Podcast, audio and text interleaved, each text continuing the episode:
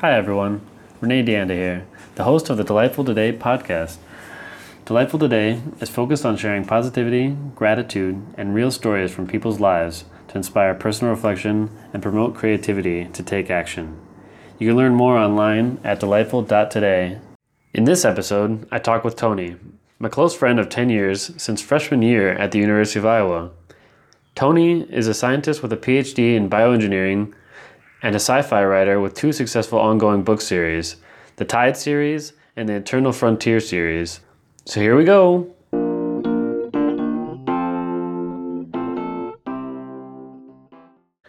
Jumping in now, thanks for being with me, Tony. How would you define happiness?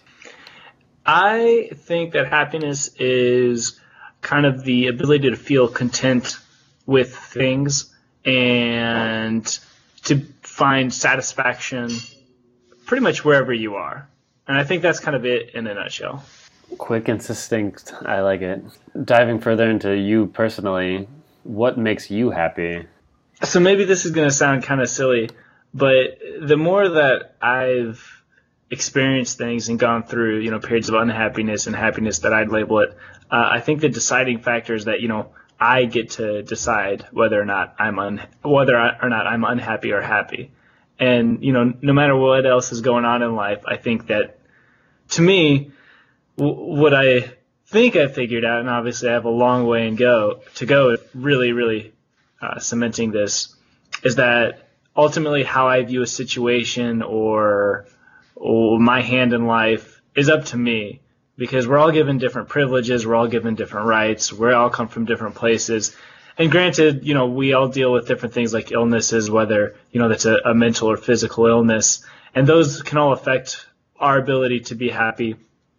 But barring a lot of those situations, I think that every day, I get to make the decision of whether or not I'm happy. And definitely there are things that make it easier for me to be happy. So if I'm reading a good book, if I'm around people I like, if I'm having a good time doing an activity I enjoy, whether that's running outside and it's a beautiful day, or I'm traveling to a new place and meeting awesome, friendly people, I get to it's a lot easier to choose to be happy then.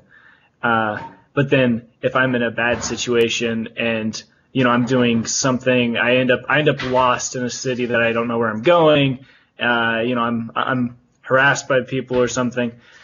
I've learned to, at least in those situations, they kind of suck at the time, but then you have the ability to choose whether or not you let that linger, and that creates unhappiness. Or you can look back at that fondly, that you learned something. And I think even, out of unhappy situations, you can draw happiness. And granted, again, that comes from a place where I'm privileged to be able to live a relatively happy lifestyle, challenges, notwithstanding. But at the end of the day, at least for me, that's where I think happiness comes from. I think that's incredibly well put as far as the happy and unhappy, because I think that's, like we were briefly talking about before, is that life is not without those moments of, like, where you're going to be frustrated and, like, or maybe you have a day where, like, nothing exciting happens and you're just like, oh, it's just another day, right? Like, right. Yeah, I think as a human, it's easy to be unsatisfied because, that's how we survive as a species, is we're hungry for things, right? So we're constantly comparing ourselves to other people. We're constantly doing that, not just anymore about whether or not we're going to survive because we're trying to, hunt or gather enough, and we're comparing what we have with our neighbors to make sure we can live. But now those same abilities that, let us survive as a species kind of plague us in our modern day society, where we have the more or less, a lot of us are, given the ability to kind of easily be able to, find sustenance. But then we start comparing other things, like you see, somebody's taking all these crazy trips on Facebook, or they have this amazing house and seemingly amazing family. And it's easy to start creating dissatisfaction there. But again, you get to make that choice of whether you're comparing yourself, or you're, if you turn that off and think, well, what do I have? Do I have somebody that loves me? Am I happy with, who I am? Or can I just enjoy the fact that, I'm alive today? And I think those kind of things, are things that you get to choose on your own. Agreed. I wanted to ask another question before the last few. I sense, so Tony is a accomplished writer, and I'm curious about some of the voice and stuff that comes across in the books of like camaraderie, and I sense a lot of sense of family, positivity, optimism of even in the face of terrible things, you can overcome things. I'm just kind of curious about that in your work. Yeah, that's interesting. Yeah, so I mean, I write these post-apocalyptic thrillers, so it's literally the end of the world, and people are trying to struggle to survive against, you know, the monsters of, you know, both humanity and these more frightening, you know, monsters that exist at this end of world situation. And I don't think I intentionally started writing those books with, you know, the what you were talking about, the themes of camaraderie and like that there's hope in there. But I think that's something that I can't help but right, because I feel like that's something that I try to instill in myself, is that there's always a positive. There's always, you know, a way to turn things around, or at least there's something to look forward to. Like we can choose to try to find something worth fighting for, and that's what, you know, comes across in those books, I think. And I've become more cognizant of that, and I think since I've become more cognizant of that in my own life, maybe that does come across stronger in the later books in this, especially because, you know, that's something that I like to share with people, or I'd like other people to feel.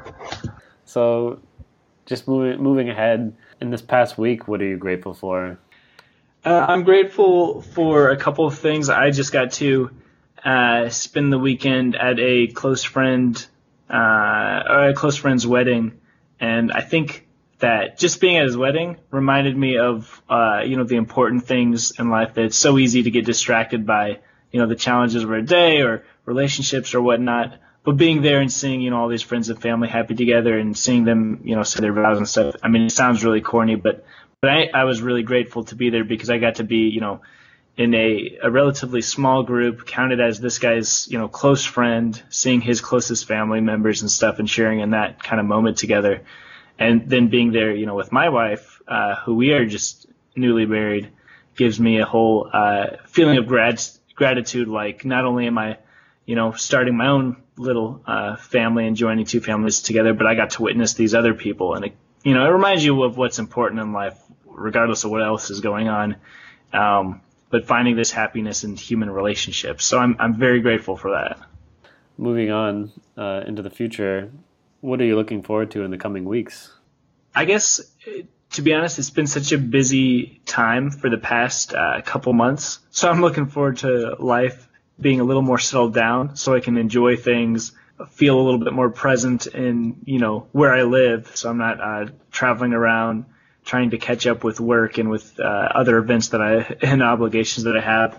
So it's actually a little thing, but, you know, I'm looking forward to having a little bit of time where I finally have free time. I don't have a bunch of things scheduled, and I can enjoy that, and, you know, me and my wife can enjoy some time in the city where we live for once together. So that's going to be probably pretty nice.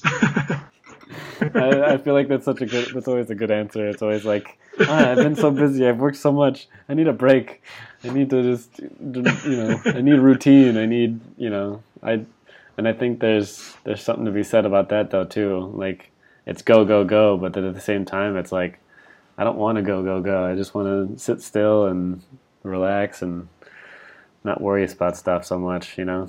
But yeah, you know, I used to take that for granted when I was a kid, being able to just sit still and, you know, enjoy that time, whether it's like hanging out with my brother and sister or playing video games or something, or reading a book. Now all of a sudden you realize, you know, like when you have real responsibilities and stuff, you don't really have those opportunities as much. So it definitely, you find a lot more contentment now and satisfaction in making those opportunities for yourself, even if you have to schedule that. But yeah. Totally agree. Well, I appreciate your time, Tony, and I hope you have a wonderful evening. Thank you so much. Thanks for having me, Renee. I appreciate it.